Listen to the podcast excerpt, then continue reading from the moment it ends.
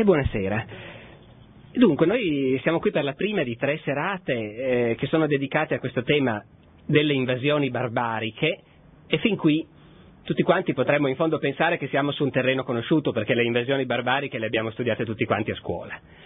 E io almeno mi ricordo abbastanza bene questi eh, disegni che c'erano sui libri di scuola delle elementari, di questa folla di barbari con gli elmi cornuti che avanzavano distruggendo tutto sul loro passaggio, sollevando una nuvola di polvere e distruggendo l'impero romano. Eh, voi sapete però che questi tre incontri hanno tre sottotitoli che recitano l'immigrazione, l'integrazione, il razzismo. E allora a me sembra che già i sottotitoli eh, sono un po' spaesanti rispetto all'idea delle invasioni barbariche, perché cosa c'entra esattamente l'immigrazione con l'invasione? Eh, cosa c'entra l'integrazione? Il punto è questo, che le invasioni barbariche, beh, qualche mio collega storico direbbe volentieri per provocare, perché ci piace sempre provocare un po', eh, non agli storici, a tutti noi esseri umani piace provocare un po'. Qualche mio collega direbbe le invasioni barbariche in fondo non ci sono mica mai state.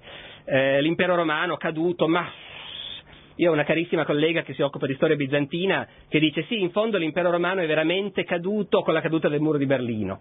Perché anche l'Unione Sovietica in fondo era l'erede dello zarismo, lo zarismo era l'erede dell'impero bizantino, l'impero bizantino era l'erede di Roma, Ecco, non siamo qui per fare questi giochi, l'impero romano in realtà è caduto lentamente, si è trasformato più che cadere. Si è trasformato attraverso un processo che non è stato soltanto di invasione violenta, quella che appunto imparavamo a scuola. Prima dell'invasione e più dell'invasione ha cambiato l'impero romano il rapporto con una massiccia, prolungata immigrazione dall'esterno immigrazione di barbari, perché loro li chiamavano così. Non raccoglierò il tuo spunto sul fatto che anche oggi il tema dei barbari sia particolarmente attuale. Loro, gli antichi romani, li chiamavano barbari, dimenticandosi che loro stessi, i romani, erano stati barbari prima, perché sapete che il termine barbari lo inventano i greci. E il primo greco che ha visto un romano si è messo le mani nei capelli. E quindi insomma i, bar- i, romani hanno già fatto un po' fatica loro per non essere più barbari, poi però sono stati accettati su un piano di parità con i greci, hanno costruito un grande impero, un grande impero che noi chiamiamo romano ma che in realtà sarebbe meglio chiamare impero greco-romano, perché è di cultura greca soprattutto.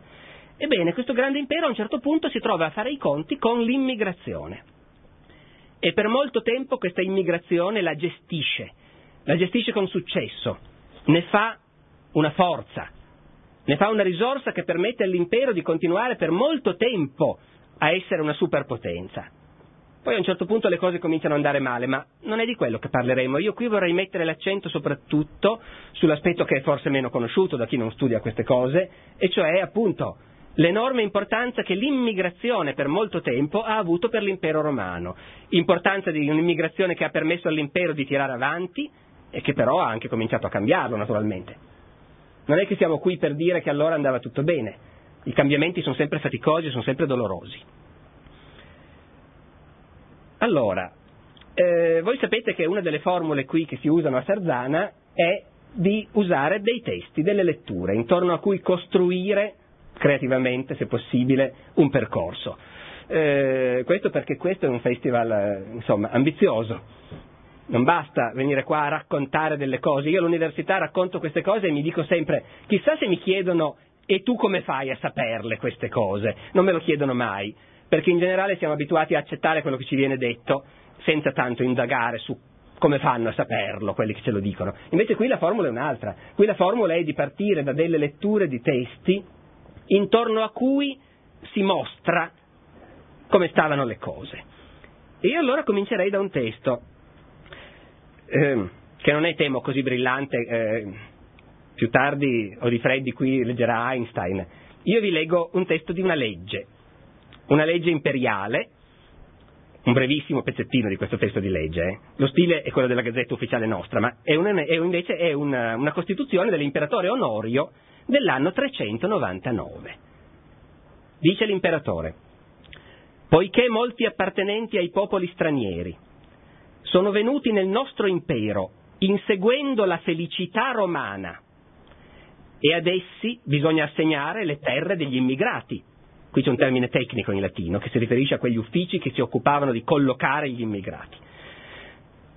nessuno riceva assegnazioni di questi campi senza nostre istruzioni.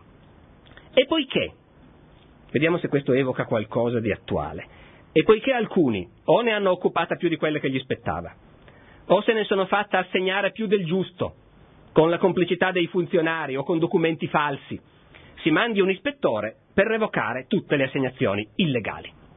Così dice l'imperatore Onorio nell'anno 399.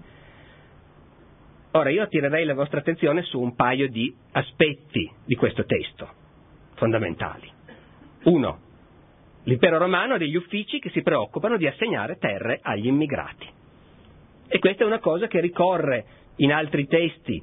Ci sono editti che parlano appunto di come le terre vanno assegnate Sto per dire una cosa che ci è familiare, ai veterani dell'esercito, questo ce lo ricordiamo, Giulio Cesare assegnava terre ai suoi veterani, ai legionari, quando andavano in pensione ricevevano terre, cosa se no? Terre per diventare dei piccoli notabili nel loro paese.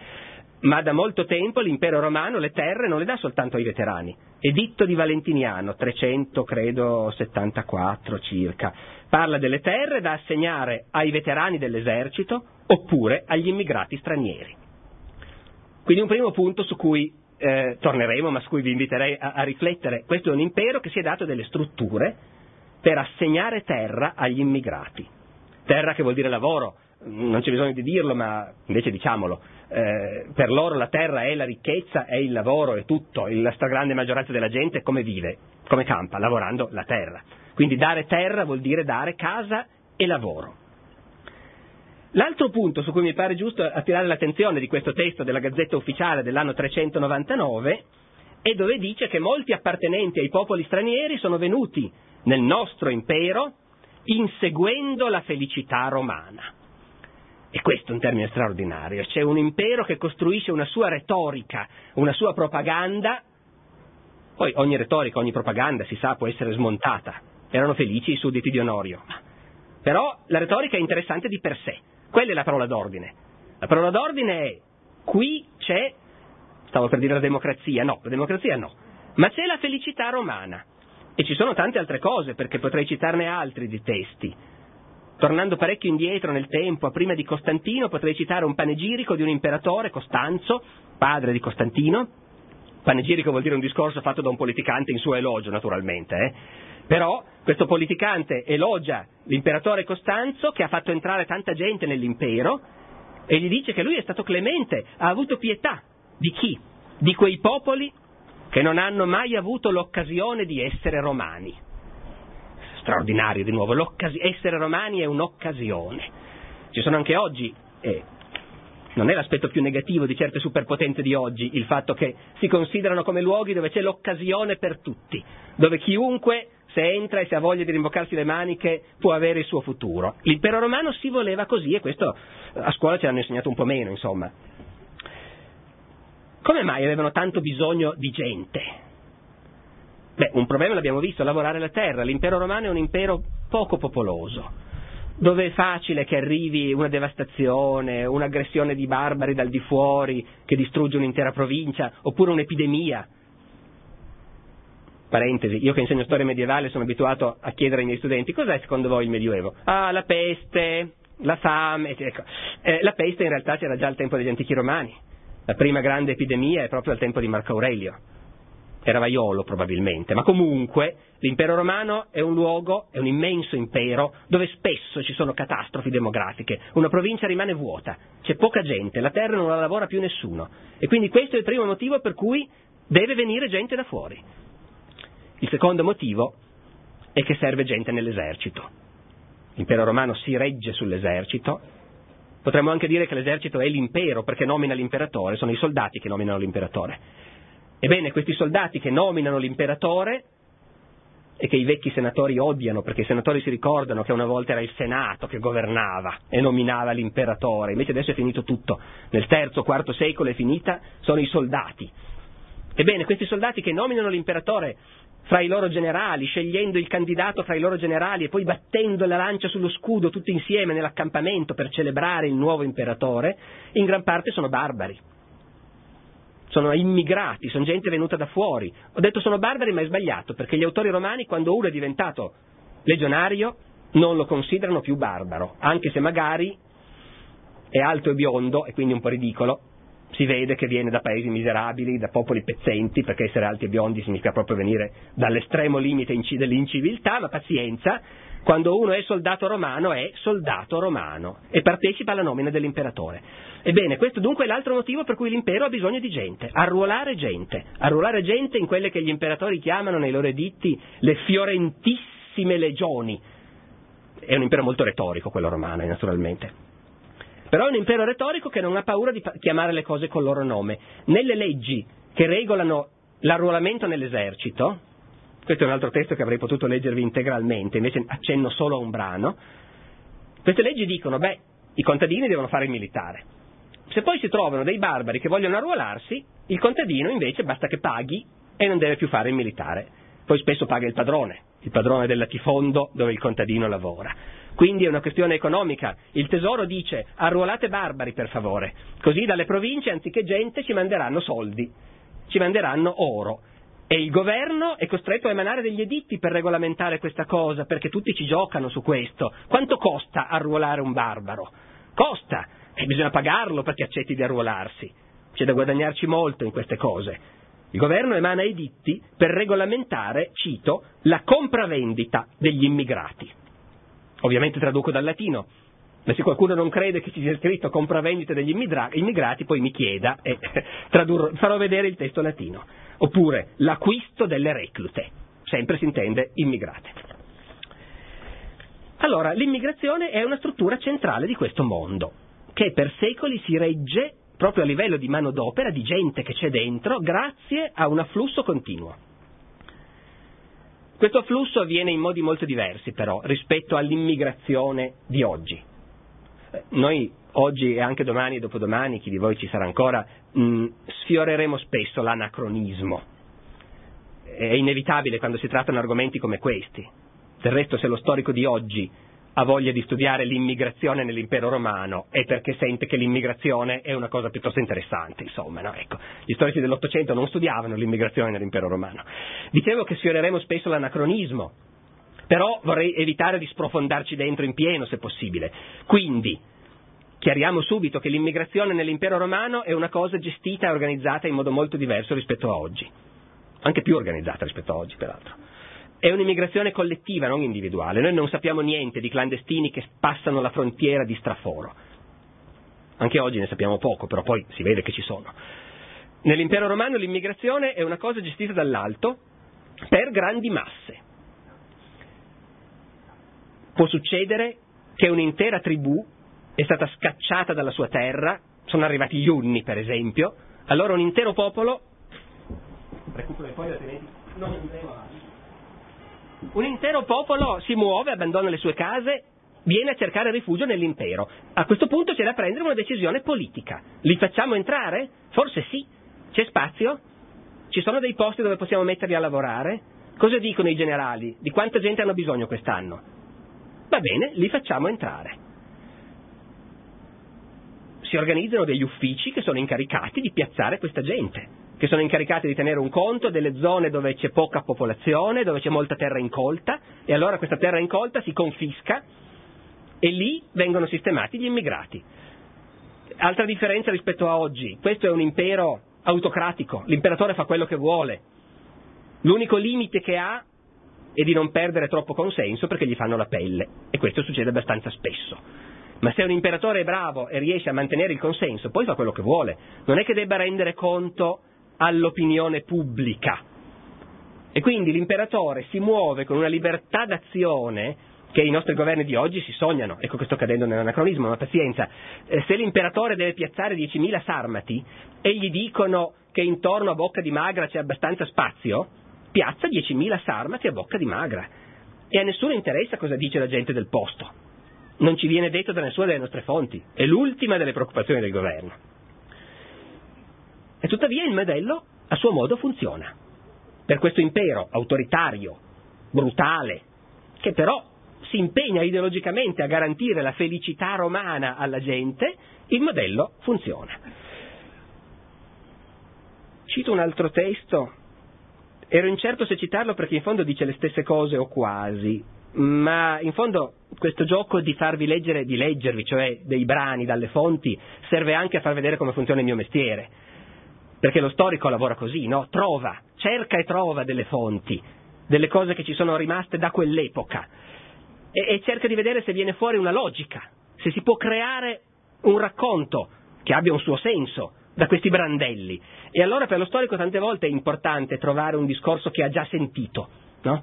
Io adesso esitavo, dico gli leggo questo brano, ma l'hanno già sentite queste parole, ma è un altro autore che le dice in un altro momento. Allora per lo storico è fondamentale invece vedere che tornano queste parole. Costantino. Costantino ha grande popolarità fra i cristiani, è molto odiato dai pagani, come potete immaginare. Infatti Costantino è uno degli imperatori più difficili da conoscere, perché le fonti su Costantino sostanzialmente o sono scritte da un cristiano e dicono che grand'uomo, che santo, o sono scritte da un pagano e dicono che verme, che delinquente, ha distrutto l'impero. Uno dei cristiani, Eusebio, che scrive la vita di Costantino come se fosse un santo, proprio con i meccanismi della geografia, racconta proprio di questa cosa di Costantino che porta in Italia dei sarmati. Sarmati sono delle tribù nomadi tremende del Danubio, gente un po' difficile da sistemare, però sono stati sconfitti e adesso accettano di sottomettersi. C'è bisogno di gente. Costantino mette in piedi 15 uffici in tutta Italia ognuno dei quali è incaricato di trovare terra dove piazzare questi sarmati. E il suo agiografo si entusiasma per Costantino, che ha permesso a un intero popolo, finora abbrutito nella bestialità barbarica, di sperimentare i benefici della libertà romana. Qui addirittura la libertà, come vedete, neanche più la felicitas, è la libertas che il governo dell'impero immagina di dare ai suoi sudditi. Di fronte c'è la bestialità, ci torneremo su questo, la bestialità contro la civiltà. E Eusebio dice, come li ha sistemati? Eh, quelli adatti li ha arruolati nei reparti dell'esercito, agli altri ha dato terre da coltivare per vivere. Ora, un altro punto su cui vorrei però eh, sottolineare la differenza rispetto al nostro concetto di immigrazione, magari anche di immigrazione regolata, gestita in modo umanitario. E questo, il governo romano sa di aver bisogno di gente, la fa entrare, quando qualcuno chiede di entrare di solito lo ottiene se c'è posto. Quando succede che ci sia bisogno di gente e non c'è per caso nessuno che vuole entrare, il governo romano non si fa nessun problema, si va a prenderli. L'esercito esiste per questo, L'esercito va, passa le frontiere, invade i paesi dei barbari. Noi pensiamo alle invasioni barbariche, ci immaginiamo questi barbari pronti a invadere l'impero romano. È vero, a un certo punto lo invaderanno. Ma prima per secoli sono sempre stati i romani che invadevano gli altri. Sono sempre stati i romani che andavano a casa degli altri, devastavano, bruciavano, distruggevano e portavano via gente. Vi leggo un altro brano, questo lo leggo un po' più lungo, qualche riga, perché vale la pena, secondo me. Siamo in Gallia, prima di Costantino addirittura, terzo secolo. Questo è un elogio per il padre di Costantino, Costanzo Cloro. Costanzo ha fatto la guerra ai Franchi e ha portato un sacco di gente in Gallia per metterla a lavorare. E un notabile del posto, spedito a Roma per ringraziarlo, gli fa questo meraviglioso discorso, in cui dice ma chi le avrebbe mai creduto di vedere questa cosa fantastica? Che adesso cito. Sotto tutti i portici delle città siedono folle di barbari prigionieri, gli uomini tremanti, selvaggi, ma ammutoliti, le vecchie e le mogli, che guardano l'impotenza dei figli e dei mariti e consolano nel loro linguaggio familiare i loro bambini, e tutti costoro distribuiti al servizio degli abitanti, fino a quando non saranno condotti alle zone spopolate che dovranno coltivare. Mi fermo un attimo, notate il meccanismo. Intanto li abbiamo portati. Quali latifondisti hanno bisogno di gente? Prendeteli, fateli lavorare. Poi col tempo gli uffici decideranno in quale zone sistemarli. Ora dunque, è sempre questo latifondista della Gallia che si entusiasma per tutta la manodopera che l'imperatore ha saputo mettergli a disposizione, ora dunque il Camavo e il Frisone, sono tutte tribù di quelle, arano per me. Il vagabondo e il ladrone sono costretti al duro lavoro della campagna e vengono a vendere il loro bestiame nei miei mercati. Ed è un coltivatore barbaro a pagare l'imposta Torneremo su questo fatto dell'imposta, fondamentale. E se poi è convocato alla leva, accorre e si consuma nel servizio e subisce la disciplina ed è ben contento di servire col titolo di soldato. Ora, qui stiamo parlando di barbari che non sono venuti, noi non li chiameremmo immigrati, non li chiameremmo neanche profughi, perché c'è anche questa distinzione. A volte ci sono immigrati che veramente vogliono venire con delle idee chiare, liberamente. A volte ci sono nel mondo romano le tribù scacciate dalla guerra o dalla fame che disperate chiedono accoglienza, profughi. Questa è ancora un'altra cosa, questi sono deportati, nel linguaggio del Novecento non si possono chiamare diversamente. Si è andati a prenderli e si sono fatti venire qua per lavorare. E però, notate, non sono schiavi. È passato di moda per tanti motivi il fatto di ridurre in schiavitù i barbari catturati. È passato di moda perché l'impero si è reso conto che è più comodo avere gente che poi si integra e che diventano cittadini. È passato di moda avere gli schiavi perché l'impero si è reso conto che gli schiavi non fanno il servizio militare, mentre invece i coloni immigrati sì che lo fanno il servizio militare, lo abbiamo appena visto. E quindi questa gente viene portata sì a forza, ma l'idea è starete comunque meglio qua che a casa vostra. E qui voi vi integrerete perché in questo impero c'è la felicità romana per tutti, quelli che sono venuti a cercarla e anche quelli che non ci pensavano neanche, ma siamo andati noi a fargli venire in mente la cosa. E a questo proposito, ecco, io spero che queste mm, letture non siano troppe, che non sia fastidioso interrompere il flusso del discorso con delle letture di documenti, ma mi sembra che sia anche importante far vedere quali cose scrivevano loro che a noi fanno venire certe idee, che noi interpretiamo in un certo modo. No? Cosa scrivevano loro? Questo è un testo secondo me fantastico. Siamo nel IV secolo. L'imperatore Costanzo II, figlio di Costantino, si prepara a fare la guerra all'Iran. Anche qui evitiamo gli anacronismi naturalmente, però l'Iran è sempre stato qualcosa che agli, ai romani dava molto fastidio e con cui si era molto spesso sul punto di fare la guerra, eh, poi non face, spesso non si faceva perché gli iraniani erano abbastanza tosti, ma comunque i romani non si sarebbero mai sognati che erano i germani quelli che alla fine avrebbero conquistato l'impero, pezzenti. Invece gli iraniani erano una minaccia seria, però era un impero del male. Quando Costanzo II, figlio di Costantino, si prepara a fare la guerra contro l'Iran, un intellettuale di corte scrive un trattatello su che cosa? Sulla guerra di Alessandro Magno contro la Persia, naturalmente. Quale esempio migliore? Sono passati sei secoli, ma Alessandro Magno ha ben fatto la guerra alla Persia, all'Iran, e l'ha anche sconfitto. Ora Costanzo II farà la stessa cosa, ma intanto noi guadagniamo un po' di bustarelle, di prebende eh, e di cene a palazzo, scrivendo questo trattatello che paragona Alessandro Magno al nostro Costanzo. E cosa dice l'autore di questo testo, che si chiama L'itinerario di Alessandro? Dice, eh, noi facciamo la guerra ai persiani e il vento non era previsto, scusate.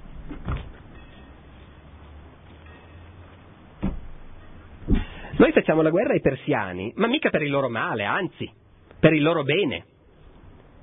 Perché noi a quella gente porteremo qualcosa che non hanno. Si rivolge all'imperatore, qui cito, tu hai una missione ereditaria nei confronti dei persiani.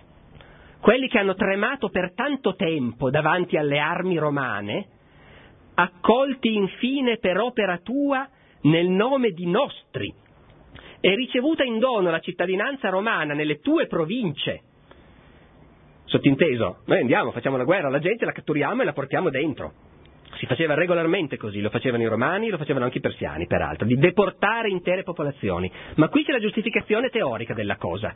Noi li porteremo nelle nostre province, diventeranno cittadini nostri, che imparino ad essere liberi per beneficio di chi governa. Loro che là, in Iran, per la superbia dei re, sono considerati tutti soldati in tempo di guerra e schiavi in tempo di pace. Quello è l'impero del male, lì sono schiavi. Ma quando verranno da noi sapranno che cos'è invece la libertà, la felicità romana, appunto. E allora, allora il punto secondo me più interessante di tutta questa faccenda, al di là dell'aspetto strutturale, su cui torneremo e che non vorrei fosse dimenticato però. Quindi fermiamoci un attimo su quello. Questo aspetto strutturale di un impero che funziona perché ha questa folla di gente che continuamente viene portata dentro, volente o nolente. Dopodiché la differenza fra immigrati e deportati per il governo è minima. C'è tutta questa gente, c'è un ufficio che li deve piazzare, si devono riscuotere le tasse, i giovani facciano il servizio militare. Quindi questo impero funziona grazie a questo e per molto tempo va avanti grazie a questo. Però dicevo, al di là di questo aspetto strutturale, l'aspetto che secondo me è affascinante è l'ideologia.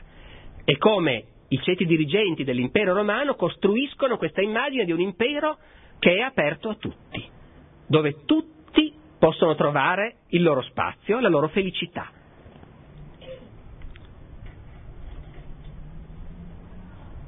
L'autore che vorrei leggervi adesso è un grandissimo retore del IV secolo, sempre, quello è il momento veramente interessante. È un retore, e noi diciamo retore, a noi la retorica non piace più tanto, eh, un discorso retorico. Eh, invece per gli antichi la retorica era una cosa seria, quando si dice un retore si dice uno che sa parlare, che conosce il fatto suo. Temistio è l'uomo di cui vi parlo, è un intellettuale greco di Costantinopoli, è un politico perché quelli che sanno parlare bene fanno carriera politica non come oggi che non ce n'è più tanto bisogno, ma insomma. Allora, Temistio, uomo estremamente influente a Costantinopoli, fa spesso dei discorsi che parlano di questo, i barbari, come comportarsi con i barbari. Una volta li ammazzavamo tutti e basta, ma adesso non si fa più così. Adesso i nostri imperatori hanno imparato a risparmiarli, ad accoglierli, a farli venire qui in mezzo a noi. È giusto? Sì, è giusto. Leggerò diversi brani da Temistio che sono secondo me significativi, questo è il primo. Lui sta lodando l'imperatore Valente che anziché sterminare i Goti dopo averli sconfitti in una guerra, li ha perdonati. E Temistio dice, eh sì, perché in realtà in ogni uomo c'è un elemento barbarico, selvatico e ribelle. La rabbia e la voglia sono l'antitesi della ragione, così come i germani o i goti sono l'antitesi dei romani.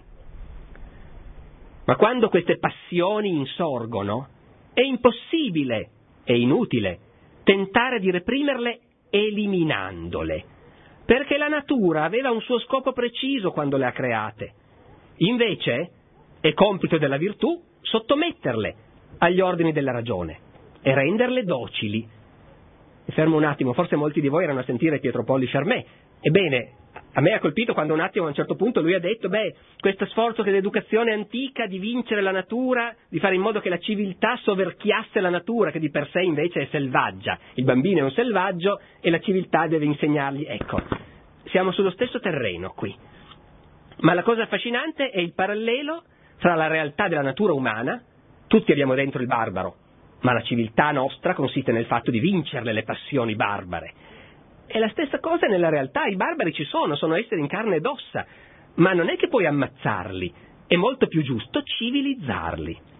E così è compito dei principi, quando hanno soggiogato i barbari, non eliminare del tutto questa componente della natura umana, ma salvarli e proteggerli, facendoli diventare parte dell'impero. E poi c'è questa conclusione straordinaria, sta parlando all'imperatore, è un discorso fatto a corte, è un discorso che indica una linea politica. Chi perseguita i barbari fino alla fine, cioè non li perdona, li massacra dopo che si sono fatti sconfiggere, si comporta come imperatore solo dei romani. Ma chi li sottomette e poi ha pietà di loro, quello si comporta come l'imperatore di tutti gli uomini. E vedete com'è sottile il gioco, perché qui è una teoria umanitaria, dichiaratamente umanitaria, che però è funzionale a una dottrina politica molto precisa, che l'impero romano è destinato a governare il mondo. L'impero romano è l'unica potenza buona, il cui destino manifesto è di portare un giorno tutta l'umanità all'interno delle sue leggi, delle sue regole. L'imperatore un giorno dovrà essere padrone di tutto il mondo e lo è già, se c'è un confine è solo per comodità, perché è troppo scomodo mandare dei, dei reparti di legioni ancora più lontano, ma quando vogliamo ci andiamo. L'impero romano non riconosce confini. L'impero romano va dove vuole a comandare, perché l'imperatore è destinato a comandare a tutto il genere umano. E in questo stesso discorso Temistio fa un paragone che a me ha lasciato di sale quando l'ho letto. L'ho letto, riletto, dice proprio questo, quindi si parla sempre del fatto che l'imperatore, anziché sterminare tutti questi barbari, li ha perdonati e accolti nell'impero. E dice Temistio, e noi, dopo tutto, noi proteggiamo anche gli animali più feroci affinché si conservi la specie. E non permettiamo che scompaiano gli elefanti dalla Libia, i leoni dalla Tessaglia, gli ippopotami dal Nilo. è un popolo di uomini, anche se magari qualcuno dirà barbari, ma uomini. E non dovremmo ammirare chi dopo averli sconfitti, invece di sterminarli, li salva e li protegge. Ecco, a me questa cosa che nell'antico impero, nell'impero romano, nel IV secolo, queste elite romane e greche, in questo caso Temisti è un greco, eh, parla in, nel greco di allora, che queste elite si preoccupassero di ecologia, si preoccupassero del, non, di non far sparire gli ippopotami del Nilo, ecco è una cosa che mi ha lasciato stupefatto. Dopodiché, in politica tutto serve, anche questi confronti. E allora? E allora, come vi dicevo, Temistio sta dettando una linea politica. È un politico influente che parla in un'epoca in cui si sta cominciando a discutere se questa politica tollerante verso i barbari sia poi giusta. Ne stiamo facendo entrare molti. Stiamo facendo bene? Qualcuno comincia a pensare che si stia esagerando. Qualcuno tira fuori di nuovo i vecchi discorsi, i barbari in realtà sono bestie. Come vedete Temisti ho già risposto. Noi non massacriamo neanche le bestie. In un pezzo che non vi ho letto di quel discorso diceva quelli che vanno a caccia e non fanno altro che ammazzare neanche a noi piacciono. Si va a caccia ma per conservarle comunque le specie nella loro diversità. Quindi tornano fuori però i vecchi discorsi e chi è deciso invece a sostenere la linea del governo, chi è convinto che l'unico modo per l'impero di sopravvivere è di continuare ad aprirsi, a regolare questi flussi di immigrazione, a dare delle regole precise, a pretendere delle cose precise da questi immigrati, a integrarli, e beh, chi ci tiene, chi pensa che quella sia l'unica linea giusta, interviene, interviene attivamente nel dibattito politico. Pochi anni dopo Temistio ha occasione di fare un altro discorso, si è fatto un altro accordo con i Goti, se ne sono fatti entrare molti, c'è chi critica e Temistio interviene. La filantropia prevale sulla distruzione. Forse sarebbe meglio riempire la traccia di cadaveri piuttosto che di contadini, non vedete che già i barbari trasformano le loro armi in zappe e falci e coltivano i campi? Sono goti, finora erano nemici. Ma non vi ricordate quante volte abbiamo già fatto entrare altri popoli, li abbiamo accolti fra noi? E oggi nessuno si ricorda che un giorno erano barbari. Guardate i Galati sistemati in Asia Minore, tanto tempo fa. Non possono più essere chiamati barbari. Sono a tutti gli effetti romani pagano le stesse nostre imposte, servono con noi nell'esercito, sono amministrati secondo lo stesso statuto degli altri, sottomessi alle stesse leggi. E la stessa cosa in poco tempo accadrà ai Goti. In altre parole, qui siamo di fronte a un impero che ha fatto i conti fino in fondo con un problema concreto. È un impero che aveva bisogno di manodopera, un bisogno disperato di manodopera, e l'ha fatta entrare. È un impero che ha saputo organizzare una struttura amministrativa per gestire questi flussi di immigrazione ed è un impero le cui elite si sono cullate nell'illusione, nella speranza. Eh, come già la scelta di una parola, come dire, in qualche modo è già decisiva per il seguito, illusione o speranza. Si sono cullate nella speranza che facendo entrare tutta questa gente si continuava a fare ciò che Roma aveva sempre fatto, perché in fondo Roma, fin dal tempo di Romolo, aveva accolto tutti quelli che arrivavano senza chiedere i documenti a nessuno. Però qui siamo in un momento cruciale, siamo in un momento di cambiamento, siamo alla fine del IV secolo, ho cominciato con, evocando i nostri manuali delle scuole elementari, finisco evocandoli, ce lo ricordiamo tutti, quando sono le grandi invasioni barbariche? Fine IV, inizio V secolo, 406, lo sfondamento del... siamo quasi in quegli anni. In questo impero c'è un dibattito acuto. Si stanno integrando o no? E possiamo accoglierne ancora degli altri?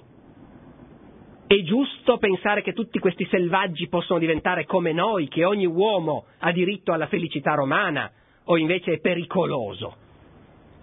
Ecco, di queste cose parleremo però domani e dopodomani. Grazie.